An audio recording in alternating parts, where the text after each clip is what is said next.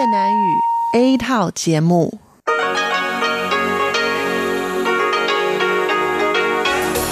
Đây là Đài Phát thanh Quốc tế Đài Loan RTI.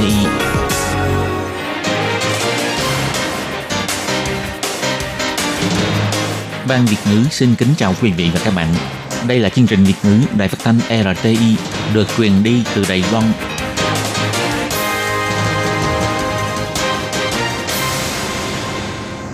Minh Hà xin kính chào quý vị và các bạn. Hôm nay là thứ Sáu, ngày 28 tháng 12 năm 2018, cũng nhằm ngày 22 tháng 11 âm lịch năm Mậu Tuất.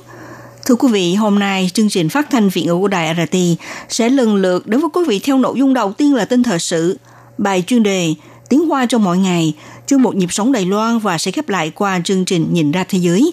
Trước nhất do Minh Hà mở đầu vào dòng tin thời sự hôm nay. Vụ du khách người Việt mất liên lạc, Thủ tướng Lại Thanh Đức ra chỉ thị phải kiểm điểm chuyên án Quang Hồng. Thủ tướng Lại Thanh Đức cho biết trong năm mới sẽ đặt trọng tâm vào công việc phòng chống dịch tả lợn châu Phi. Viện lập pháp thông qua phê chuẩn vòng 3 cắt giảm 2% ngân sách của dự án phát triển cơ sở hạ tầng giai đoạn 2. Trong kỳ nghỉ Tết dương lịch, gặp thời tiết lạnh và ẩm ướt, không dễ đón được ánh bình minh nhưng có cơ hội ngắm tuyết đầu mùa. Bình chọn nơi cư trú và làm việc lý tưởng nhất dành cho người được cử công tác nước ngoài, Đài Loan xếp hạng 9. Tàu điện ngầm Đài Bắc và Đào Viên hoạt động suốt hơn 40 giờ vào dịp Tết dương lịch. Và sau đây mời các bạn theo dõi tiếp các tin chi tiết.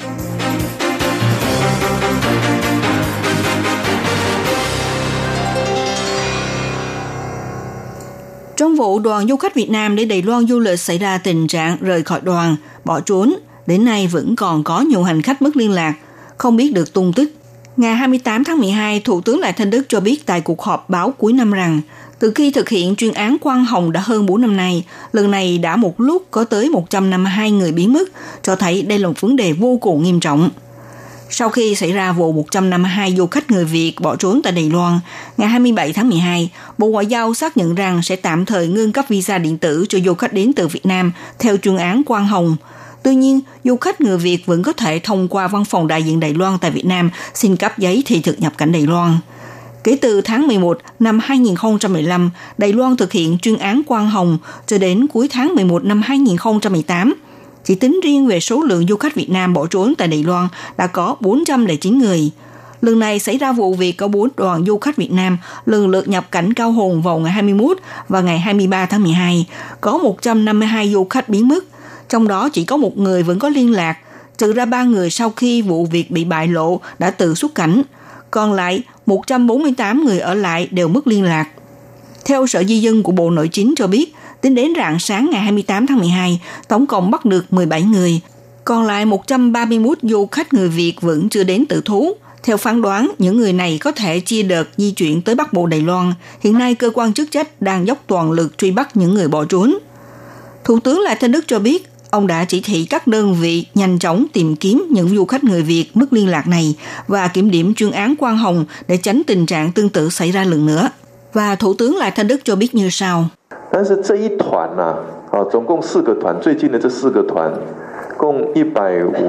Trong đoàn du khách gần đây có tổng cộng là 4 đoàn, gồm có 153 người, trong đó có tới 152 người mất liên lạc. Vấn đề này thực sự là vô cùng nghiêm trọng. Trong cuộc họp Viện Hành Chính, Bộ trưởng Từ Quốc Dũng đã có báo cáo về sự kiện. Tôi đưa ra 2 chỉ thị. Thứ nhất là nhanh chóng tìm trở về những công nhân Việt Nam đã mất liên lạc.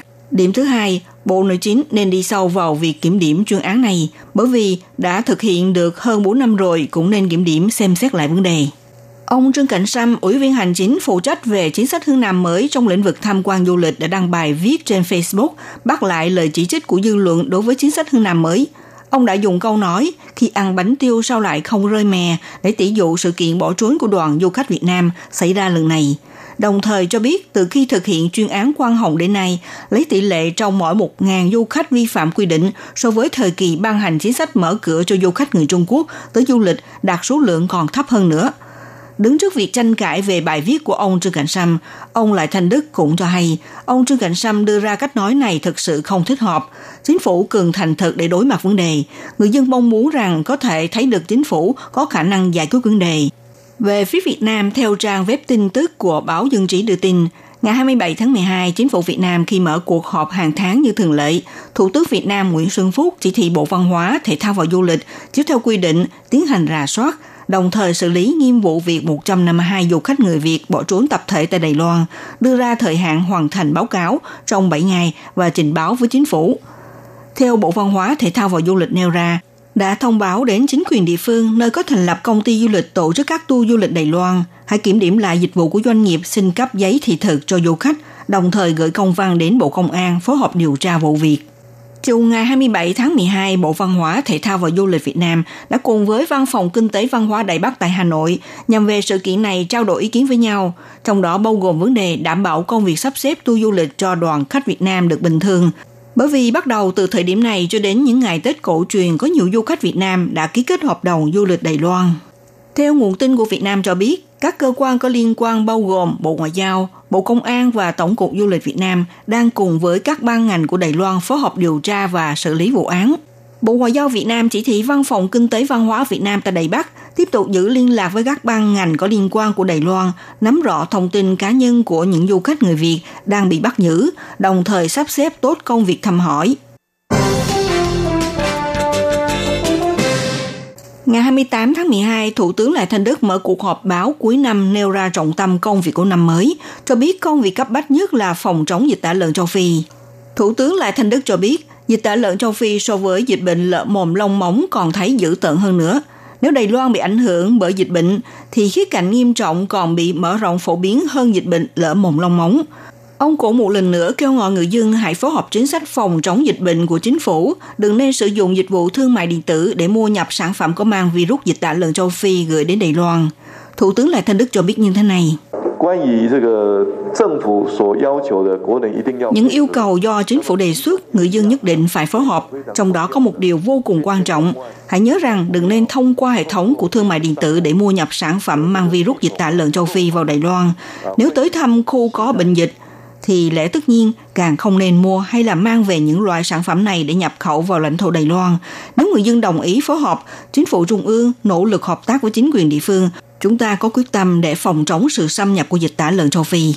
Để chặn đứng dịch tả lợn châu Phi có thể bằng mọi khả năng nhập cảnh Đài Loan, ngày 28 tháng 12, tại Viện Lập pháp cũng đã thông qua phê chuẩn vòng 3 luật phòng chống bệnh truyền nhiễm của động vật, trong đó quy định rõ đối với loài động vật cường kiểm dịch không được phép nhập khẩu bằng hình thức gửi bưu phẩm bưu kiện. Người nào vi phạm sẽ bị trả hàng về đầu nguồn gửi bưu phẩm hoặc bị tiêu hủy. Ngoài ra, Thủ tướng Lại Thanh Đức cũng cho biết, còn có một trọng điểm thực hiện chính sách đó là phấn đấu vì kinh tế. Muốn xây dựng cuộc sống dân giàu nước mạnh, ngoài việc theo đuổi mức tăng trưởng kinh tế, cũng cần nâng cao hiệu suất của nhân viên, thực hiện chế độ nam nữ làm như nhau, hưởng ngang nhau và kéo xích lại khoảng cách thu nhập, giúp cho toàn thể nhân dân cùng chia sẻ thành quả phát triển kinh tế. Trên khía cạnh phấn đấu kinh tế cụ thể, Thủ tướng Lại Thanh Đức cho biết sẽ tiếp tục cải thiện tốt môi trường đầu tư Đài Loan, giải quyết vấn đề 5 điều thiếu hụt của ngành công nghiệp, tiếp tục nới lỏng pháp lệnh, nâng cao hiệu suất hành chính. Điểm thứ hai là thu hút doanh nghiệp Đài Loan từ nước ngoài trở về phát triển kinh tế. Điểm thứ ba là nằm trong khung của đạo luật nhập cư kinh tế, mở rộng cho lao động kỹ thuật trung cấp từ nước ngoài đến Đài Loan làm việc. Thủ tướng Lại Thanh Đức cho biết, năm 2019 là năm thực hiện chính sách sáng tạo mới cho địa phương và xúc tiến quốc gia phát triển thành đất nước nói song ngữ, cũng là một năm chuyển đổi cơ cấu của chính phủ thành dạng phục vụ thông minh. Ông cho biết, hy vọng thông qua việc phát triển sự nghiệp sáng tạo mới của địa phương, từng bước giải quyết vấn đề dân số tập trung trong đô thị và vấn đề trống rộng ở nông thôn, tận dụng thời gian 12 năm để thúc đẩy Đài Loan trở thành quốc gia nói song ngữ, đổi cấp giấy chứng minh nhân dân sang loại hình số hóa, xây dựng kênh thông tin công nghệ số của chính phủ. Vào năm 2020, đặt vững nền tảng trở thành một cỗ máy chính phủ phục vụ phát triển thông minh. Ngày 28 tháng 12, tại cuộc họp, Viện Lập pháp thông qua phê chuẩn vòng 3 về khoản ngân sách đặc biệt cho dự án phát triển cơ sở hạ tầng giai đoạn 2 của chính phủ trung ương, khác với dự án giai đoạn 1 trải qua vì tranh chấp giữa các chính đảng trong thời gian thẩm tra. Lần này, trong cuộc thẩm tra ngân sách của dự án cơ sở hạ tầng giai đoạn 2 tương đối thuận lợi, các chính đảng cùng thể hiện phương pháp bàn thảo đi tới sự thỏa thuận. Cuối cùng, khoản ngân sách này đã được thông qua bằng cách cắt giảm 2% dự toán với kim ngạch đạt khoảng hơn 4,5 tỷ Đài tệ. Viện trưởng Viện Lập pháp Tô Gia Toàn cho biết như thế này. Đã tuyên bố hoàn tất nội dung phê chuẩn vòng 3 này. Xin hỏi tại cuộc họp có sửa đổi chữ viết nào hay không?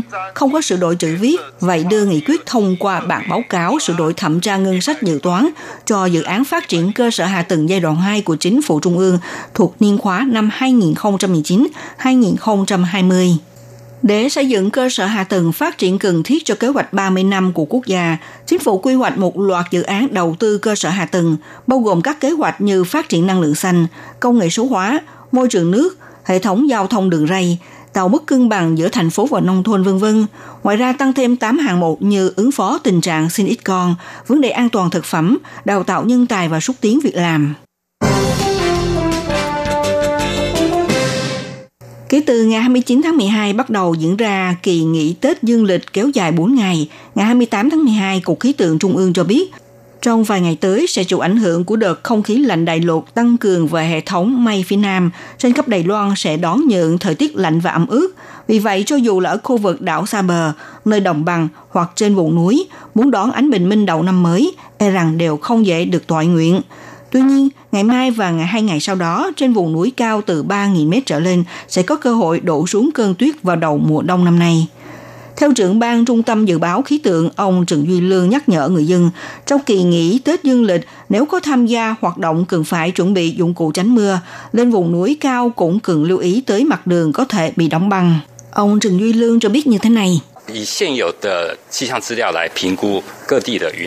Đánh giá theo tài liệu hiện nay cho thấy, lượng mây ở các nơi rõ ràng vẫn là tình hình nhiều mây, cho nên muốn nhìn thấy ánh mặt trời chắc chắn phải có thời tiết từ âm u chuyển sang trời sáng.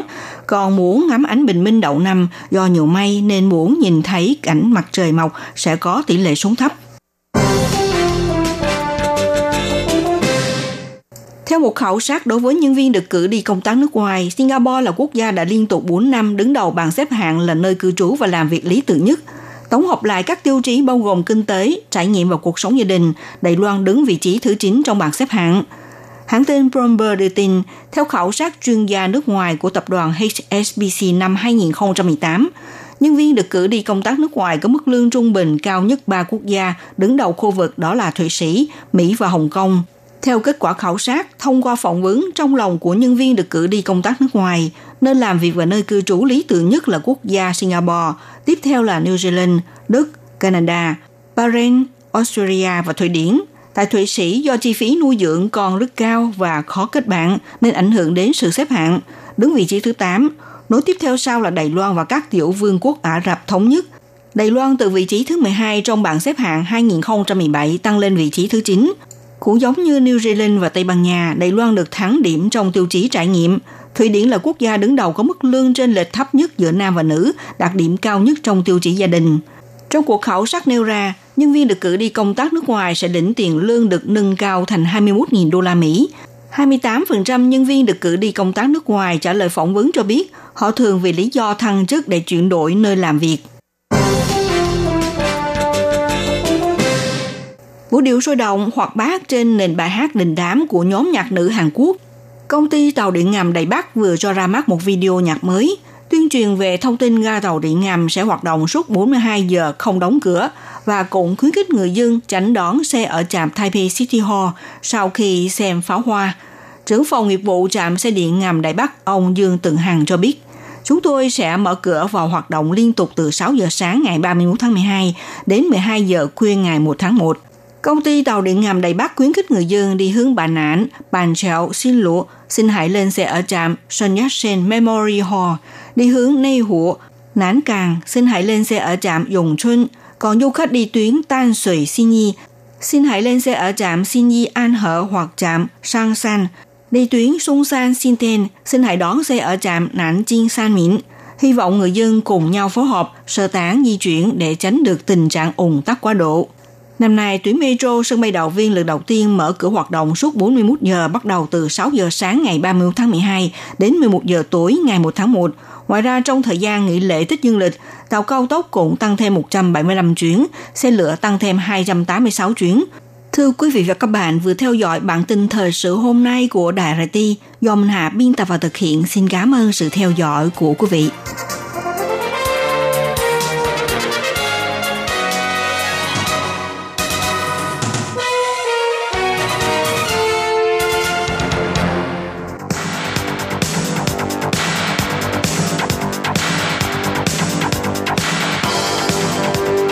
Đây là đài phát thanh quốc tế Đài Loan RTI, truyền thanh từ Đài Loan. Mời các bạn theo dõi bài chuyên đề hôm nay.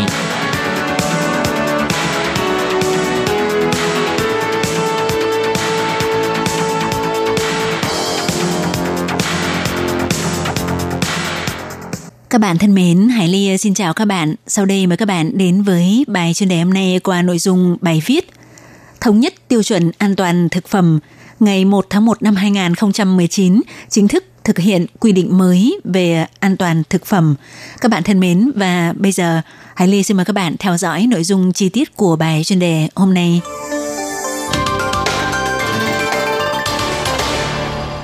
Cũng không có gì là quá khi Sở Quản lý Thực phẩm và Dược phẩm cho rằng vấn đề an toàn thực phẩm là vấn đề dân sinh quan trọng nhất của Đài Loan trong 10 năm gần đây, vì trước đây từng có nhiều vụ bê bối liên quan khiến các cơ quan phải liên tục sửa đổi luật để thắt chặt quản lý.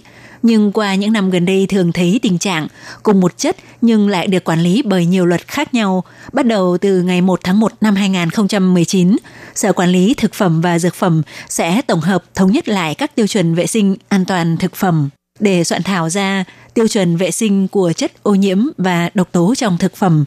Qua đó không chỉ thể hiện sự chú trọng về an toàn thực phẩm đối với người dân, đồng thời cũng thúc đẩy việc tiêu chuẩn quản lý trong nước của Đài Loan có thể hội nhập với trào lưu chủ yếu của quốc tế. Ông Lưu Gia Đình, trưởng ban thực phẩm Sở Quản lý Thực phẩm và Dược phẩm cho biết, tiêu chuẩn mới có 3 tiêu chí chủ yếu. Tiêu chí thứ nhất là quy định về kim loại nặng. Trước đây thường thấy tản mát trong các tiêu chuẩn của gạo, nấm, trứng, rong biển, rau củ quả, thủy sản, động vật, dầu ăn, v.v. Lần này sẽ tập hợp toàn bộ những quy định trước đây lại với nhau để quy định hàm lượng tối đa của các loại kim loại nặng trong các loại thực phẩm khác nhau để hướng đến thống nhất với tiêu chuẩn quốc tế. Trong đó có tăng giới hạn tối đa của tổng hàm lượng arsen và arsen vô cơ có trong gạo, vì arsen vô cơ được coi là chất gây ung thư cấp 1 cần phải tăng cường quản lý. Tiêu chí thứ hai của tiêu chuẩn quản lý an toàn thực phẩm mới là độc tố vi nấm. Theo ông Lưu Gia Đình nói, chất aflatoxin mà mọi người khá quen thuộc cũng là chất gây ung thư hàng đầu. Tiêu chuẩn mới này tham khảo tiêu chuẩn quốc tế và đưa vào nhiều loại thực phẩm cần phải quản chế hàm lượng aflatoxin hơn, như các loại lương thực ngũ cốc, các loại hạt quả hạch, dầu ăn, trái cây khô, các loại cây gia vị và thực phẩm dành cho trẻ sơ sinh và trẻ nhỏ. Đồng thời, vì tiêu chuẩn quốc tế đã được định sẵn, nên phần độc tố vi nấm lần này gia tăng thêm 3 thành phần độc tố gồm fumonisin, siralen-1, dioxin, nivalenol, chủ yếu là đưa vào để quản chế thực phẩm ngũ cốc, thực phẩm cho trẻ, bánh quy hoặc bánh mì. Tiêu chí thứ 3 của tiêu chuẩn mới về quản lý an toàn thực phẩm là các vật ô nhiễm khác, trong đó quan trọng nhất là tăng thêm thành phần benzopiren. Đây là chất hydrocarbon thơm đa vòng, cũng là chất gây ung thư. Trong quá trình gia công chế biến thực phẩm gồm sấy khô, nướng hoặc hun khói, dễ sản sinh ra hợp chất này. Luật mới sẽ có quy định giới hạn khác nhau của hàm lượng chất này đối với các loại thịt nướng, thịt hun khói, thủy hải sản ngâm dầm, trái cây khô, dầu ăn, thực phẩm cho trẻ em và thực phẩm bổ sung, ví dụ như sữa ong chúa. Ông Lưu Gia Đình nhấn mạnh, chỉ xây dựng luật thôi chưa đủ mà còn phải chấp hành nghiêm. Sau khi luật mới bắt đầu có hiệu lực, các đơn vị y tế sẽ tăng cường việc rút mẫu sản phẩm theo xác suất trên thị trường để kiểm nghiệm và tiến hành kiểm tra tại các cửa khẩu. Còn các doanh nghiệp phải có tâm lý quản lý tự chủ, nếu không phù hợp với quy định và không thể cải thiện trong thời gian cho phép thì có thể sẽ bị phạt từ 30.000 đến 3 triệu Đài tệ. Và muốn kiểm tra những thông tin mới nhất về an toàn thực phẩm gồm tem thực phẩm, thông tin quản lý truy xuất, chất phụ gia và thông tin thất thiệt về an toàn thực phẩm thì hoan nghênh các bạn vào chuyên trang Kho Thông tin An toàn Thực phẩm của Sở Quản lý Thực phẩm và Dược phẩm của Đài Loan để nắm rõ thông tin hơn. Các bạn thân mến, Hải Ly xin cảm ơn các bạn vừa theo dõi bài chuyên đề hôm nay do Hải Ly biên tập và thực hiện. Thân ái, chào tạm biệt các bạn. Bye bye!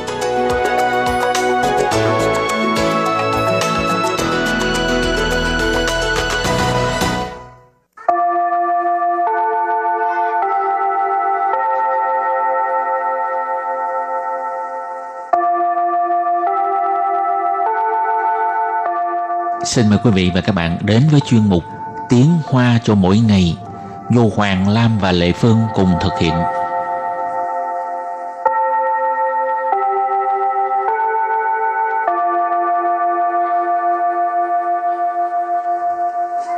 Hoàng Lam và Lệ Phương xin chào các bạn. Lệ Phương đi máy bay ha, có lần nào mà gặp cái nhiễu loạn không khí không? Có gặp lừng. Máy bay nó làm sao? Nó chồng chành. Không phải, nó bị dằn lên dằn xuống tới ghê luôn á, xích nữa là bay ra khỏi cái ghế luôn.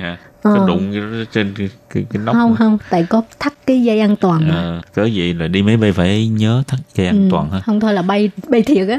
Bay thiệt, đụng vô. Hôm nay học về cái loan liệu hả? Loan liệu tức là loan lại hay loan liệu? Loan liệu tức là nhiễu loạn không khí. Hảo, hôm nay chúng ta học hai câu. Câu số 1, máy bay gặp phải nhiễu loạn không khí, hành khách đều rất căng thẳng và lo sợ. Câu số 2, lúc này hành khách phải về ngay chỗ ngồi và thắt dây an toàn. Hảo, bây giờ mời các bạn lắng nghe cô giáo đọc hai câu mẫu này bằng tiếng Hoa. Phi cơ遇到乱流，乘客都好紧张。Sau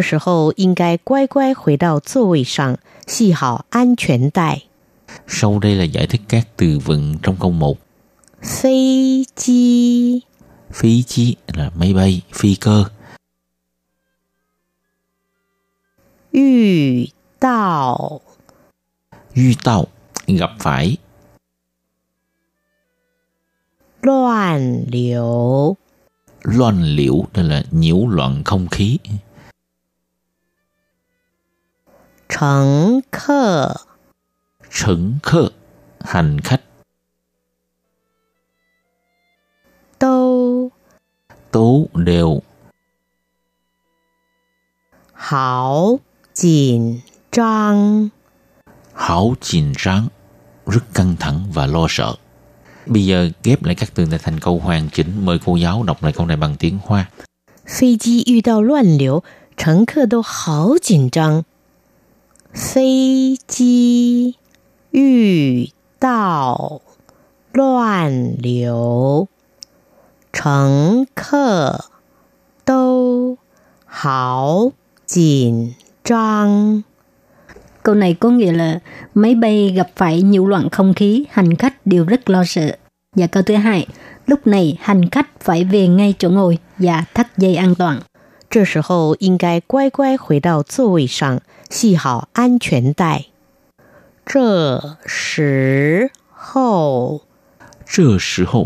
này,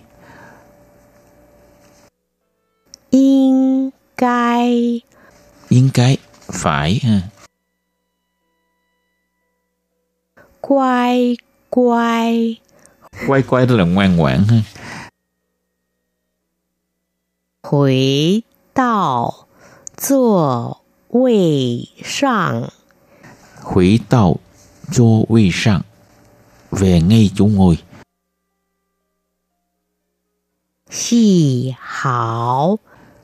好 là thắt chặt tốt.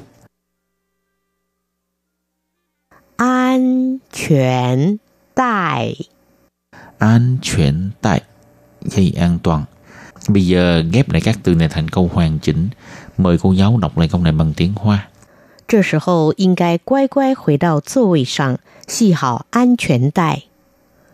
这时候应该乖乖回到座位上，系好安全带。 Câu này có nghĩa là lúc này hành khách phải về ngay chỗ ngồi và thắt dây an toàn. Và bây giờ chúng ta bước sang phần từ vựng mở rộng.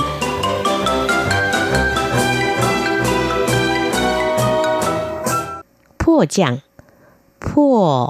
giang buộc phải hạ cánh.紧急降落 hạ cánh khẩn cấp. Trình chỉ tức là khẩn cấp ha, còn giang lua tức là hạ cánh. 重新起飞，重新 Chỉ phây, cất cánh trở lại. Phây chi trở phản. Phây chi trở phản. Máy bay bay về lại ha. Phản chuyển. Phản chuyển. Bay lượn vòng. Hảo, bây giờ chúng ta đặt câu cho các từ vựng mở rộng. Từ thứ nhất, po chang, buộc phải hạ cánh. Phi chi, bu sảo de phát sinh sự kiện. Li ke po chang, tại đăng địa de chi chang. Không biết máy bay bị xảy ra chuyện gì ha, mà phải lập tức hạ cánh ngay tại sân bay địa phương. Địa phương chi chang tức là sân bay ở địa phương đó đó ha. Hảo, chính chỉ chang lu, hạ cánh khẩn cấp. Zhe jia zhi shen ji 因为紧急降落，所以造成很多人受伤。这架直升机 máy bay trực thăng này vì hạ cánh khẩn cấp cho nên gây ra nhiều người bị thương. 直升机 tức là máy bay trực thăng ha. Từ tiếp theo ha, 重新起飞 cất cánh trở lại. 飞机修理完毕，重新起飞. Máy bay sau khi được sửa xong ha thì đã cất cánh trở lại. Phi cơ trở phạt. 因为遇上坏天气，所以大部分的飞机需要折返. Vì gặp khí trời xấu cho nên nhiều máy bay cũng phải bay về lại. Hảo, phản chuyển, bay lượn vòng. Nhìn khan, phi cơ trên thiên sang, trên phản chuyển. Bạn xem, máy bay đang bay lượn trên bầu trời. Thế có gì mà hảo khan de nè? 很奇怪，为什么盘旋呢？ Lệ Phương nói, chứ có gì mà hảo khăn tên nơ, cái gì có gì đâu mà coi. Anh Hoàng Lam nói như sao? Hoàng Lam nói tại sao nó bay lượn vòng trên không? Chắc nó chơi đó mà. Chơi kiểu gì? Trước khi chấm dứt bài học hôm nay, xin mời các bạn ôn tập lại hai câu mẫu. Phi cơ 遇到乱流，乘客都好紧张。 Phi cơ là máy bay, phi cơ. 遇到 gặp phải. 乱流 tức là nhiễu loạn không khí. 乘客 hành khách. Tố đều. Hảo chỉnh trang, rất căng thẳng và lo sợ.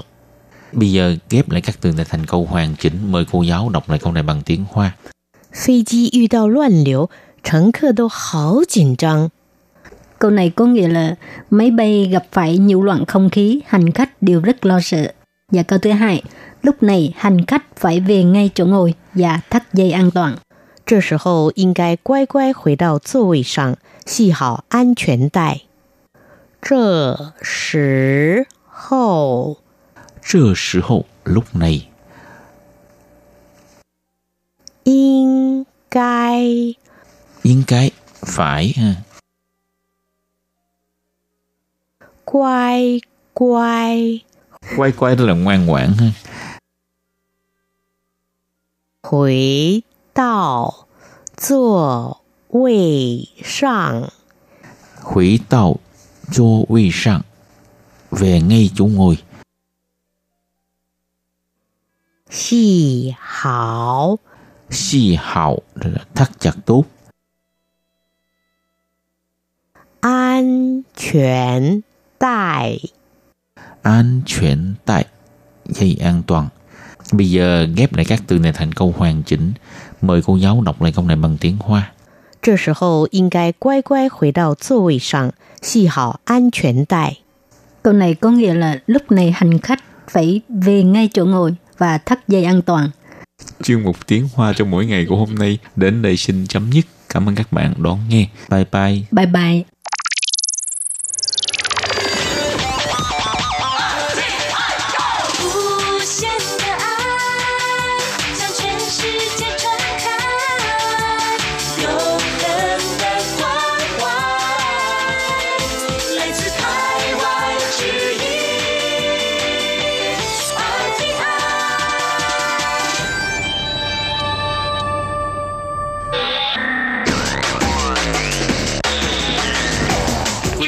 cùng đón nghe chương trình Việt ngữ tại RTI truyền thanh từ Đài Loan.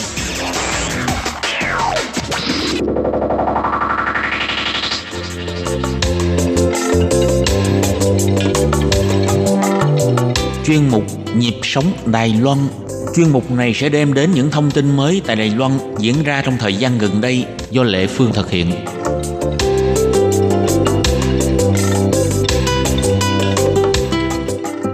Các bạn thân mến, sắp đến cuối năm rồi, các bạn đi đâu nghe nhạc sống và ngắm pháo hoa?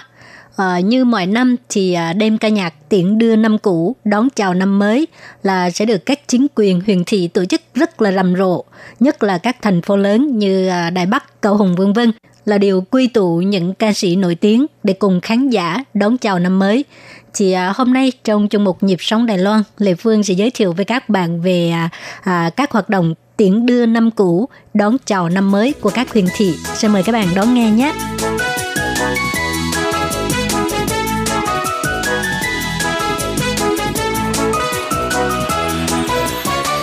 Thì vừa qua chính quyền thành phố Đài Bắc là đã mở một cái buổi họp báo giới thiệu về đêm âm nhạc tiễn đưa năm cũ đón chào năm mới, công bố dàn ca sĩ đình đám sẽ biểu diễn trong đêm âm nhạc ngày 31 tháng 12 như là ca sĩ Trương Huệ Mụi, nhóm hip hop MJ116, nhóm Hàn Quốc ACID v.v.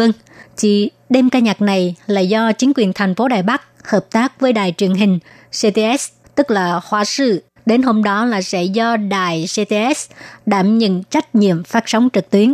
Thì phát biểu tại buổi họp báo, Chủ tịch của đài truyền hình CTS, bà Trần Úc Tú cho biết, năm nay dàn ca sĩ đều là độc quyền, họ chỉ biểu diễn tại thành phố Đài Bắc mà thôi. Điều này khác với mọi năm thì các ca sĩ là đều chạy show khắp nơi trên toàn Đài Loan, cho nên đây là điểm đặc biệt nhất trong đêm âm nhạc của năm nay. Và tới đây tôi xin mời tất cả mọi người hãy đến tham gia buổi ca nhạc tiễn đưa năm cũ đón chào năm mới. Thì sau lời phát biểu của bà Trần Úc Tú là lời phát biểu của Cục trưởng Cục Quảng bá Du lịch thành phố Đài Bắc, bà Trần Tư Vũ. Các bạn lắng nghe nhé.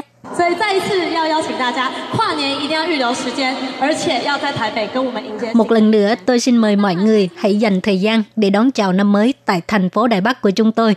Như hồi nãy bà Trần Úc Tú có tiết lộ là các ca sĩ biểu diễn trong ngày 31 tháng 12 đều là ca sĩ độc quyền, tức là họ chỉ hát tại đêm ca nhạc này thôi, sẽ không có tình trạng chạy show như mọi năm.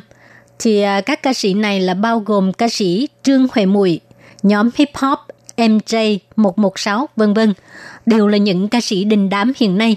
Và vừa qua, theo công bố của một tập đoàn nghiên cứu thị trường quốc tế cho biết, Đài Bắc được xếp hạng 17 trong bảng xếp hạng 100 thành phố được du khách quốc tế yêu thích nhất năm 2018.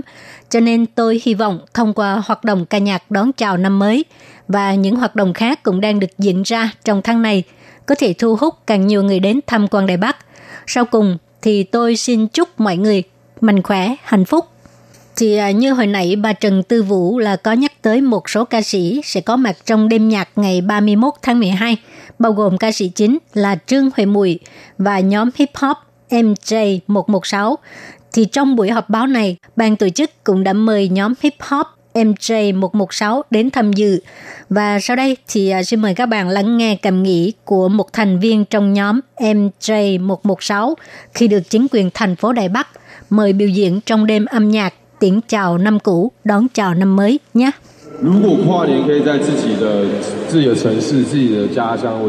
Nếu có thể biểu diễn tại thành phố của mình, quê nhà của mình, thì đó là một điều rất hạnh phúc đối với tôi. Trước đây chúng tôi thường đi biểu diễn tại các thành phố khác, đến khi về nhà là đã 4-5 giờ sáng rồi. Bây giờ được biểu diễn ngay tại nơi mình ở, được biểu diễn cho người thân bạn bè xem, quả thực là rất hạnh phúc.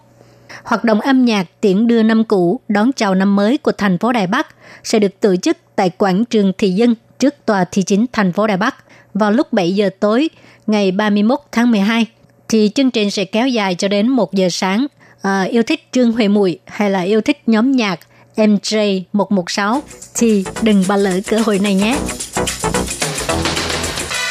Các bạn thân mến, vừa rồi Lê Phương đã giới thiệu về hoạt động âm nhạc tiễn đưa năm cũ đón chào năm mới của thành phố Đài Bắc.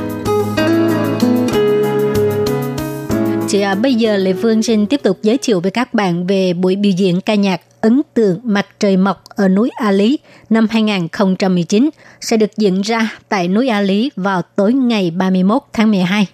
Buổi biểu diễn ca nhạc Ấn tượng mặt trời mọc núi A Lý năm 2019 do Chính phủ huyện Gia Nghĩa, Ban Quản lý Khu Phong cảnh Quốc gia núi A Lý và Ban Quản lý rừng Gia Nghĩa đồng tổ chức. Thì năm nay là năm thứ 17, chính quyền huyện Gia Nghĩa tổ chức hoạt động này.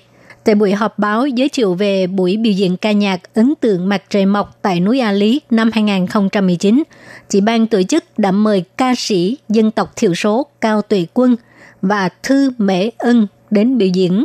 Tại buổi họp báo thì các khách mời cũng lần lượt dán những cái nốt nhạc trên bức tranh núi non tượng trưng cho hình ảnh nốt nhạc cuồng xoáy mặt trời đang dần dần mọc lên. Thì trưởng ban quản lý rừng Gia Nghĩa, ông Lâm Đại cho biết, năm nay chúng tôi sẽ mời dàn nhạc giao hưởng thanh niên, ca sĩ Cao Tuệ Quân và ca sĩ kim nhạc sĩ Thư Mẹ Ân đem đến những màn biểu diễn đặc sắc cho người xem. Và mục đích chính của việc tổ chức buổi biểu diễn âm nhạc năm nay là núi A Lý ngoài có phong cảnh đẹp còn có nền văn hóa đặc sắc của dân tộc Dao. Chúng tôi muốn người dân ngoài đến thưởng thức ca nhạc còn có thể tìm hiểu thêm về nét đặc sắc nhân văn của núi A Lý. Sau đây xin mời các bạn lắng nghe một đoạn biểu diễn trong buổi họp báo của ca sĩ Thư Mễ Ưng và ca sĩ người dân tộc Châu Cao Tuệ Quân nhé.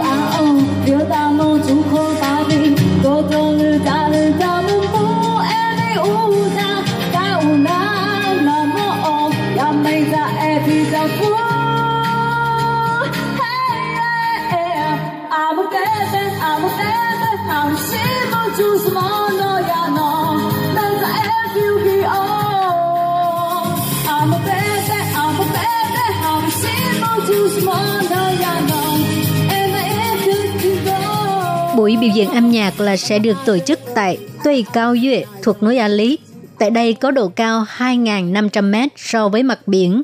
Ban tổ chức mời người dân lên núi cao để thưởng thức âm nhạc, lắng nghe âm nhạc dân tộc thiểu số, kết hợp với hình ảnh bộ lạc, hòa mình với thiên nhiên, hưởng thụ sự cảm nhận trong mặt thị giác, lẫn thính giác. Ban tổ chức nhắc nhở, hàng năm vào lễ hội âm nhạc, nhiệt độ đều rất thấp, chỉ có mấy độ C, cho nên nhớ giữ ấm. Tại hiện trường cũng sẽ miễn phí cung cấp túi sưởi ấm và trà gừng đường đen để cho du khách có thể cảm nhận được sự ấm áp của ban tổ chức trong bầu không khí lạnh giá. Ngoài ra, khi đến thưởng thức ca nhạc, các bạn cũng đừng quên tham gia hoạt động chat-in, chia sẻ hình ảnh xinh đẹp của mình và viết cảm nghĩ về buổi âm nhạc, rồi up lên Facebook là sẽ nhận được chiếc kính ngắm nhìn mặt trời mọc. Số lượng chỉ có 3.000 phần. Thì ban tổ chức nhắc nhở mọi người là khi ngắm mặt trời mọc phải làm tốt việc bảo vệ mắt cho mình.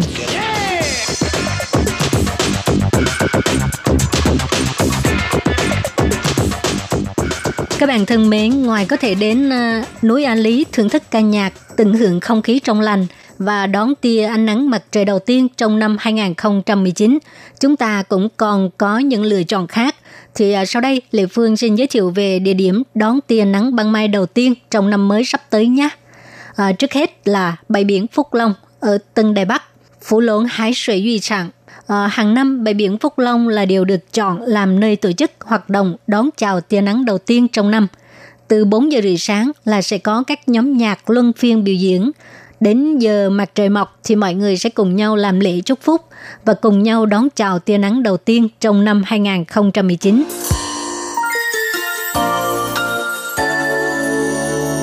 Và địa điểm kế tiếp là ngọn hải đăng Santiago. Ngọn hải đăng này là cũng thuộc thành phố Tân Đài Bắc. Hải đăng Santiago không những là một nơi giải trí rất tốt mà cũng là một nơi lý tưởng để ngắm sao và chụp ảnh cưới.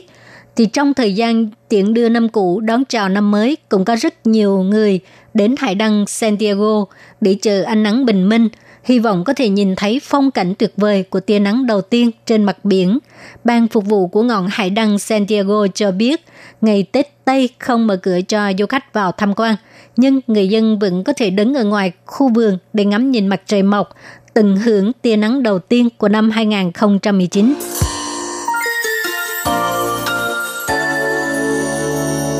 Chỉ hai địa điểm vừa rồi là điều nằm ở thành phố Tân Đài Bắc. Bây giờ Lệ Phương xin giới thiệu một địa điểm ngắm mặt trời mọc rất là tuyệt vời ở thành phố Đài Bắc. Đó là núi Dương Minh, dạng Minh San. Núi Dương Minh ngoài là một nơi ngắm phong cảnh, về đêm tuyệt vời ra còn là nơi ngắm mặt trời mọc rất là lý tưởng. Quang cảnh mặt trời mọc ở đây rất là đặc biệt. Không những có thể nhìn thấy cảnh quan của các ngọn núi trùng điệp mà còn có thể chụp được những bức ảnh với ánh nắng mặt trời vô cùng tráng lệ, nhất là đứng trên núi nhìn xuống thành phố Đài Bắc. Quang cảnh hùng tráng sẽ khiến cho con người kinh ngạc và bơ ngỡ.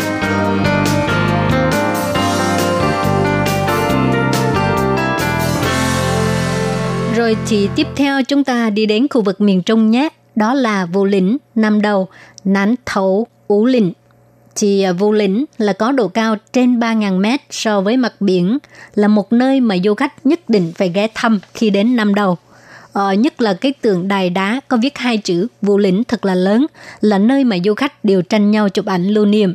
Khi đến Vũ Lĩnh ngắm mặt trời mọc, các bạn cũng có thể nhìn thấy phong cảnh tuyệt đẹp của mặt trời mọc ở ba ngọn núi sát nhau của núi Hợp Hoang. Chỉ vào ngày 31 tháng 12, nhất định sẽ thu hút rất nhiều du khách đến ngắm mặt trời mọc, đón chào tia nắng ban mai đầu tiên trong năm 2019.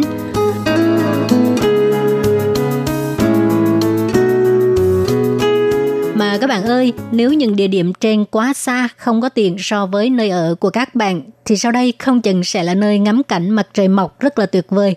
Đó là núi Thái Bình ở Nghi Lan, Dĩ Lạn, Thái Bình San. Thì núi Thái Bình là một nơi lý tưởng để ngắm mặt trời mọc. Khi đến đây các bạn nhất định sẽ luyến tiếc không muốn ra về.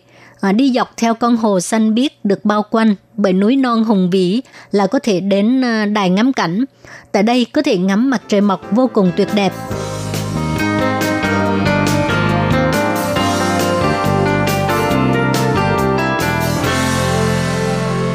Và địa điểm cuối cùng, Lê Phương xin giới thiệu với các bạn một điểm ngắm mặt trời mọc ở miền Nam Đài Loan, đó là Nhị Liêu, Thái Nán Ơ Lẹo.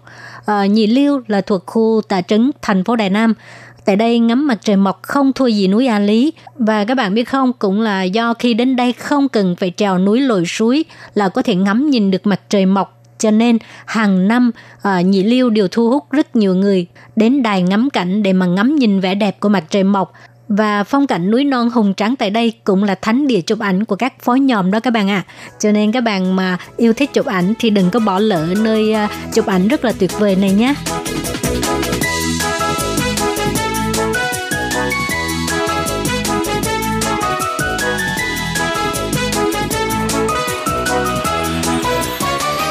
Các bạn thân mến, trong chương mục Nhịp Sống Đài Loan hôm nay, Lệ Phương đã giới thiệu với các bạn về hoạt động âm nhạc tiễn đưa năm cũ, đón chào năm mới tại thành phố Đài Bắc và núi A Lý với sự góp mặt của các ca sĩ nổi tiếng như là Trương Huệ Muội và Cao Tuệ Quân v.v.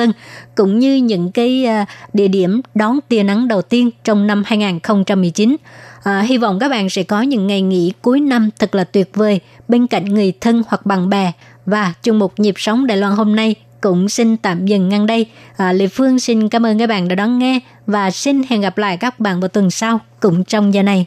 Quý vị và các bạn thân mến, xin mời quý vị truy cập vào trang web đài RTI để đón nghe chương trình phát thanh tiếng Việt www.rti.org.tv hoặc là vietnamese.rti.org.tv.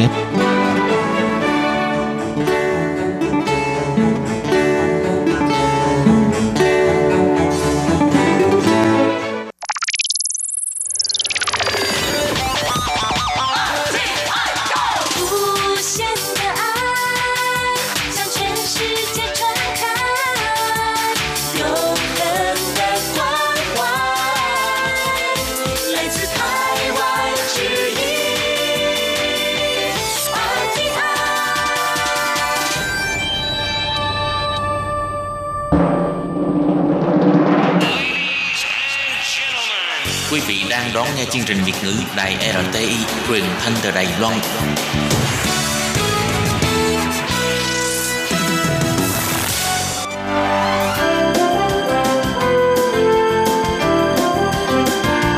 Xin mời quý vị và các bạn đến với chuyên mục Nhìn ra thế giới. Chuyên mục này gồm những nội dung liên quan đến quốc tế.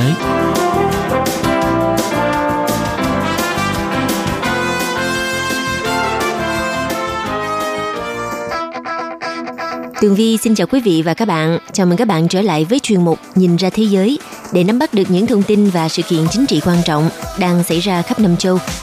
Các bạn thân mến, nội dung của chuyên mục ngày hôm nay bao gồm những thông tin như sau. Israel phê chuẩn kế hoạch xây dựng gần 2.200 nhà định cư ở khu bờ Tây. Tiếp theo xin mời các bạn cùng lắng nghe bài phân tích nước Mỹ trong năm 2018 và những dự báo năm 2019. Cuối cùng là châu Âu lo ngại về tình trạng biểu tình bạo loạn ở Pháp. Sau đây xin mời các bạn cùng theo dõi nội dung chi tiết.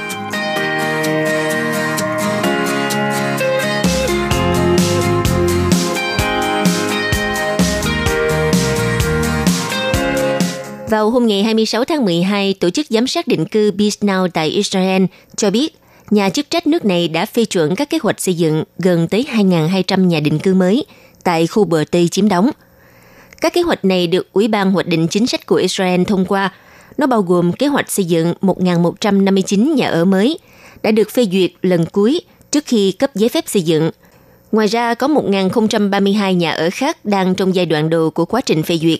Kế hoạch này cũng bao gồm xây dựng 3 khu công nghiệp tại khu định cư mới ở bờ Tây. Có thể nói trong thời điểm hiện tại, các khu định cư là một vấn đề quan trọng tại khu vực bầu cử của phe cánh hữu. Trong bối cảnh, Liên minh cầm quyền tại Israel, họ quyết định giải tán quốc hội và tổ chức cuộc bầu cử sớm. Chính phủ của Thủ tướng Israel ngài Benjamin Netanyahu vào hôm ngày 24 tháng 12 đã nhất trí giải tán quốc hội và tổ chức bầu cử sớm vào ngày 9 tháng 4 năm 2019. Quốc hội Israel cũng đã thông qua kế hoạch này vào tối ngày 26 tháng 12 vừa qua. Và sau khi Israel tuyên bố kế hoạch xây dựng 2.200 nhà định cư ở khu bờ Tây, thì một quan chức cấp cao Palestine, ông Sa'eb Erekat, đã lên án kế hoạch xây dựng nhà định cư mới nói trên của Israel. Ông Erekat nhấn mạnh, việc ăn cắp đất và các nguồn lực của Palestine nhằm mở rộng các khu định cư bất hợp pháp là một phần trong chiến dịch của ông Netanyahu. Và ông Erekat khẳng định động thái này là vi phạm luật pháp quốc tế. Hiện các khu định cư của Israel bị xem là bất hợp pháp theo luật quốc tế vì xây dựng tại các vùng lãnh thổ Israel chiếm giữ trong cuộc chiến Trung Đông năm 1967. Palestine xác định khu bờ Tây cùng với Đông Jerusalem và dải Gaza là thuộc nhà nước Palestine trong tương lai. Trong khi đó, thì Israel đã coi toàn bộ thành phố Jerusalem là thủ đô vĩnh viễn và không thể chia cắt của Israel, đồng thời cho rằng tương lai của các khu định cư phải được quyết định trong các cuộc đàm phán với nước Palestine. Thưa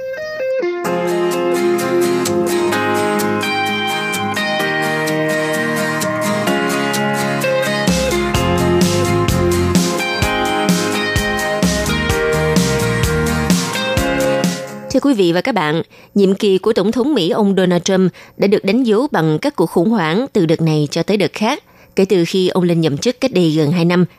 Tuy nhiên, vào hôm ngày 20 tháng 12 năm 2018 vừa qua lại đánh dấu một ngày xáo trộn mang tính cột mốc, dường như là trách nhiệm sự quyết tâm của cả những đảng viên Cộng hòa cao cấp ở Washington. Sự việc là khi Bộ trưởng Quốc phòng James Mattis là một nhân vật được nhiều người kính nể và xem là một lực lượng bình ổn bên trong Nhà Trắng đã nộp đơn từ chức sau những xích mích với Tổng thống Donald Trump về chính sách đối ngoại. Sau đó, ông Mattis đã công bố thư từ chức nêu rõ những khác biệt về chính sách nền tảng giữa hai người và ông ngầm chỉ trích ông Donald Trump đã thiếu tôn trọng các đồng minh ở nước ngoài. Trước đó, vào ngày 21 tháng 12, Tổng thống Donald Trump đã kháng cự lại áp lực đòi ông bỏ quyết định rút quân ra khỏi Syria, đồng thời ra kế hoạch đưa quân Mỹ từ Afghanistan về nước và đẩy chính phủ liên bang tới việc đóng cửa vì kế hoạch xây tường biên giới của ông không được tài trợ. Thêm vào đó thì giá cổ phiếu của Mỹ chao đảo bởi vì giới đầu tư quan ngại về nguy cơ đóng cửa chính phủ, cũng như tăng trưởng kinh tế chậm lại và Cục Dự trữ Liên bang dự đoán sẽ tăng lãi suất thêm nữa vào năm sau. Thưa các bạn, như vậy thì Donald Trump đang phải đối diện một năm 2019 đầy gian khó. một năm có khả năng bị chiếm lĩnh bởi cuộc điều tra do công tố viên đặc biệt Robert Mueller dẫn đầu để tìm hiểu xem liệu chiến dịch tranh cử của ông Donald Trump hồi năm 2016 có sự giúp sức của Nga làm ảnh hưởng bầu cử Mỹ hay không, cùng với các cuộc điều tra của Quốc hội về các hoạt động kinh doanh của ông Donald Trump, của gia đình ông và các thành viên nội các của ông.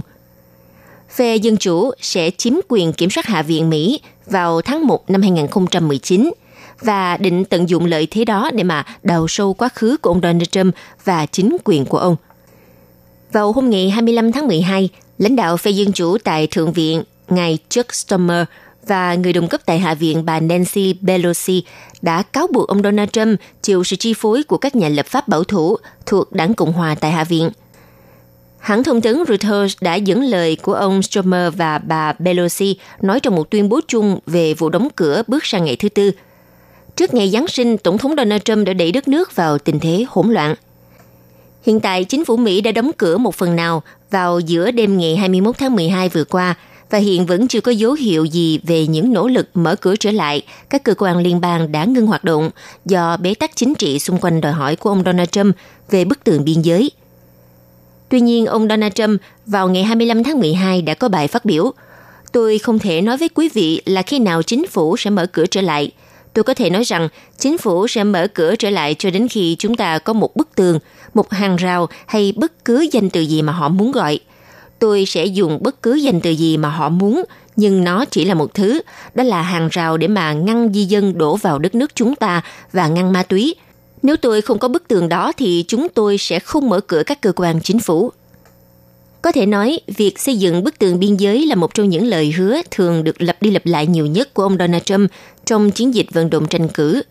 Nhưng những người dân chủ thì chống đối quyết liệt ý tưởng này của Donald Trump.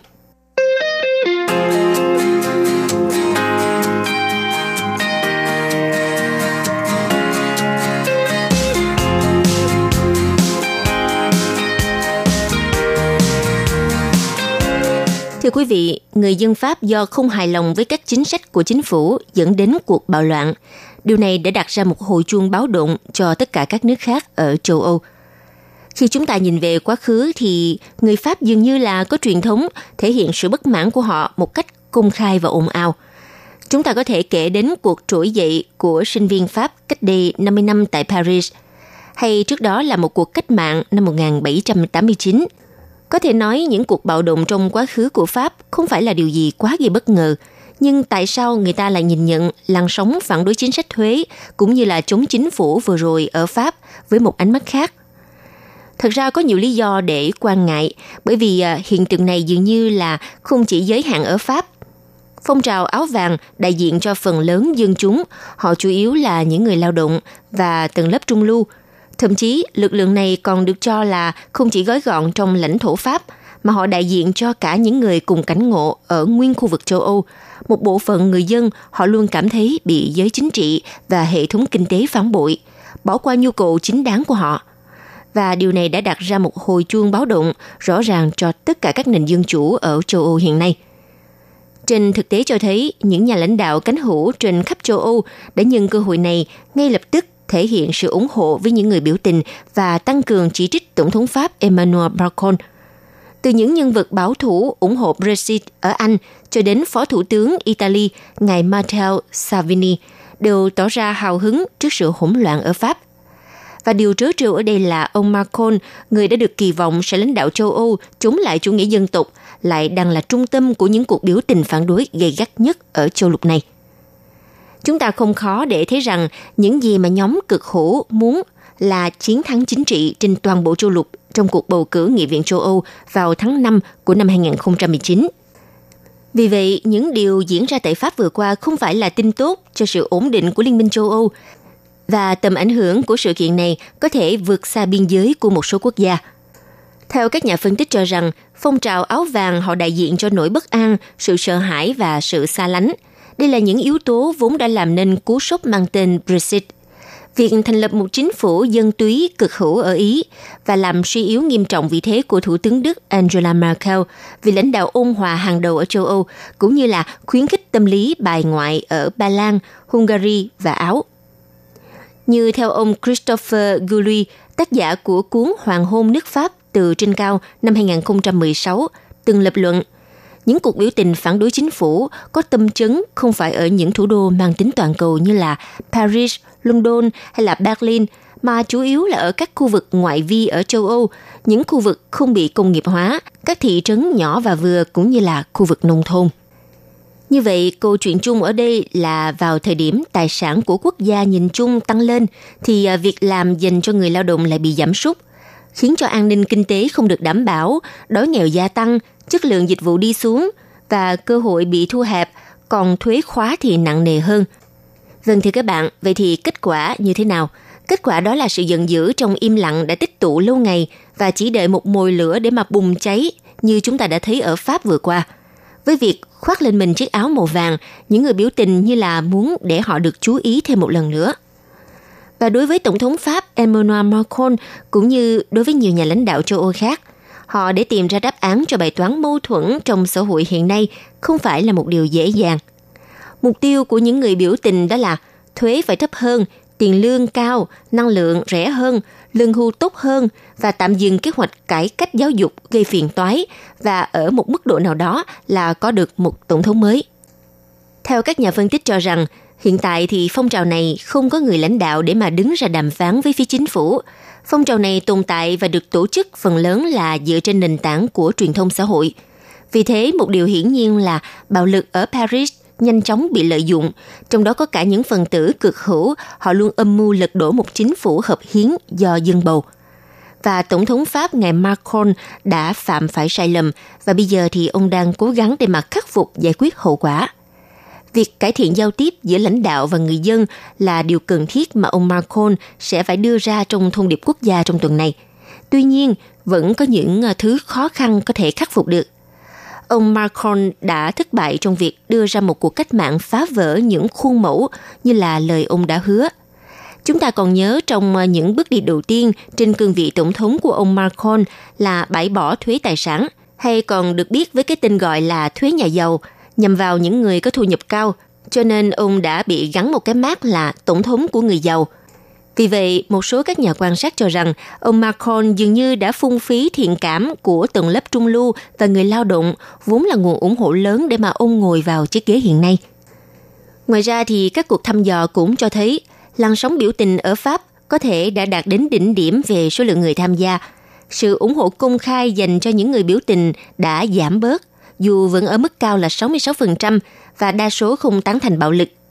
Đây có thể là những tín hiệu tốt lành với chính quyền của Tổng thống Macron. Điều đặt ra hiện nay cho ông Macron là phải giữ vững sự tỉnh táo, nghiêm túc tiếp thu bài học sau các sự kiện gần đây. Và Pháp cần phải lắng nghe nhiều hơn nữa, thay vì chỉ biết xung phong dẫn đầu. Và chắc chắn rằng Tổng thống Macron cần phải có sự nhượng bộ, chứ không đơn giản chỉ là đưa ra các biện pháp tạm thời để mà chữa cháy như là thời gian vừa qua.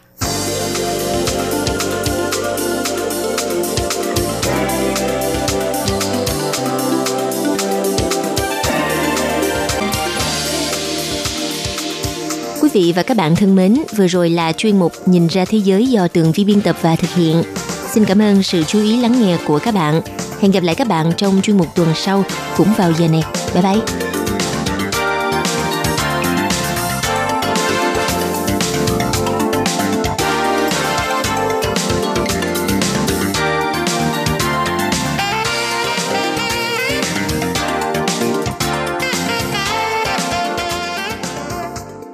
Hộp thư ban Việt ngữ Vietnamese Service PO Box 123-199 Taipei 11199. Còn thư từ của thính giả Việt Nam xin gửi đến hộp thư số 104 Hà Nội, Việt Nam.